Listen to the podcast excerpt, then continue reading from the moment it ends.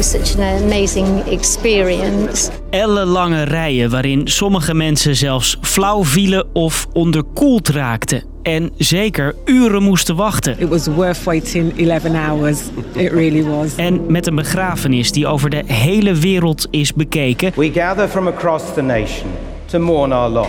is er afscheid genomen van Queen Elizabeth. De kroon gaat naar haar zoon Charles. Hij is de nieuwe koning. God save the king! Maar wie is hij eigenlijk? Ik ben Marco en ik leg het je uit. Hip hip! Lang verhaal kort. Hip hip! Een podcast van NOS op 3 en 3FM. King Charles III. Op die titel heeft hij 73 jaar moeten wachten. Dat maakt hem ook de oudste die ooit op de Britse troon klom. Maar wat heeft Charles al die tijd gedaan? I, Charles, Prince of Wales, become your liege man of life and limb. Je hoort een 20-jarige Charles op de dag dat hij prins van Wales werd. De titel voor de Britse troonopvolger. Daarvoor had de verlegen en gevoeliger Charles op een strenge kostschool gezeten. Dat vond hij niet heel tof, zo gaat het verhaal. Hij werd gepest. Maar dat weerhield hem er niet van om de eerste Britse royal te worden die naar de universiteit ging. Oké, tot zover de Wikipedia-feitjes. Tijd voor het meest juicy aan Charles, zijn liefdesleven. Als je de serie The Crown hebt gezien, dan weet je genoeg. Camilla. Why would I care about her? Because I care about her! Charles was eerst samen met Camilla Shand, maar in de jaren 70 gingen ze uit elkaar. Vermoedelijk omdat ze niet met elkaar mochten trouwen. Een paar jaar later mocht hij wel trouwen met Diana Spencer, die wereldwijd mega geliefd werd. Maar de liefde tussen de twee leek niet zo waanzinnig. And I suppose in love. Of course. Whatever in love means. Ze kregen twee kinderen, Harry en William, maar het was geen sprookjeshuwelijk. Zij had een affaire en hij ging vreemd met Camilla. Well, there were three of us in this marriage, so it was a bit crowded. Ook was Diana veel populairder dan Charles, wat hij vermoedelijk niet zo leuk vond. Uiteindelijk scheiden ze.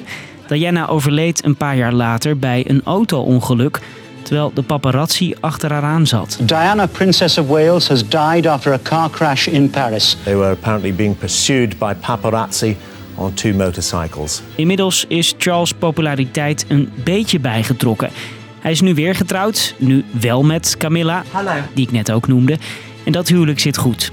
Maar zijn imago niet zo. Charles is een beetje saai. Zoals de Britten wel eens zeggen, hij is net zo grijs als zijn kleding en zijn haar.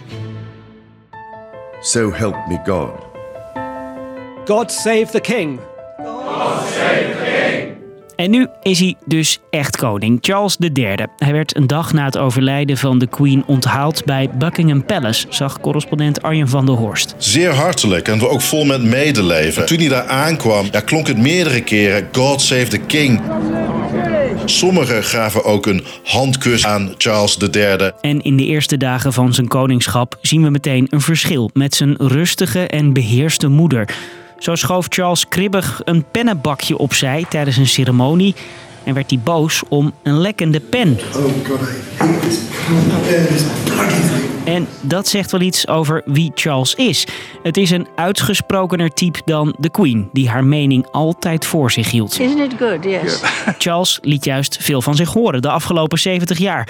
Bijvoorbeeld over klimaatverandering. If we don't really take the decisions that are vital, it's going to be almost impossible to catch up. Hij laat zijn worstjes bij het Engelse ontbijt regelmatig achterwege. For years, I haven't eaten meat and fish on two days a week. En hij houdt niet van moderne architectuur. Vindt hij lelijk. I didn't particularly want to see this country, which I mind about and love greatly, would disappear under a welter of ugliness. En de toen nog prins schreef regelmatig brieven aan politici om zijn mening te laten horen. De nieuwe koning zei toen de tijd vooral dat hij discussies wilde starten.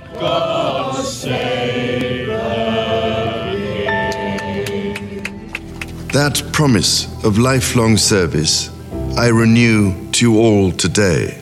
Wat neemt Charles van die afgelopen 73 jaar mee de komende jaren als koning? In zijn eerste speech herhaalde hij in ieder geval de belofte van zijn moeder: een leven lang in dienst van het Britse volk. Maar als hoofd van de Engelse kerk gaat hij het wel anders doen. Hij zei in zijn toespraak: Wanneer ik de beschermer van het geloof ben, ben ik niet alleen de beschermer van het christelijke geloof, maar van alle geloven. En dat is wel een lichtelijke wijziging ten opzichte van zijn moeder. Want zij was er vooral voor christenen. Maar zo uitgesproken als Charles was, zal hij als koning niet zijn. Dat beloofde hij een paar jaar geleden. The idea somehow that I'm going to go on exactly the same way is complete nonsense because the two situations are completely different. Want de Britse vorst is neutraal.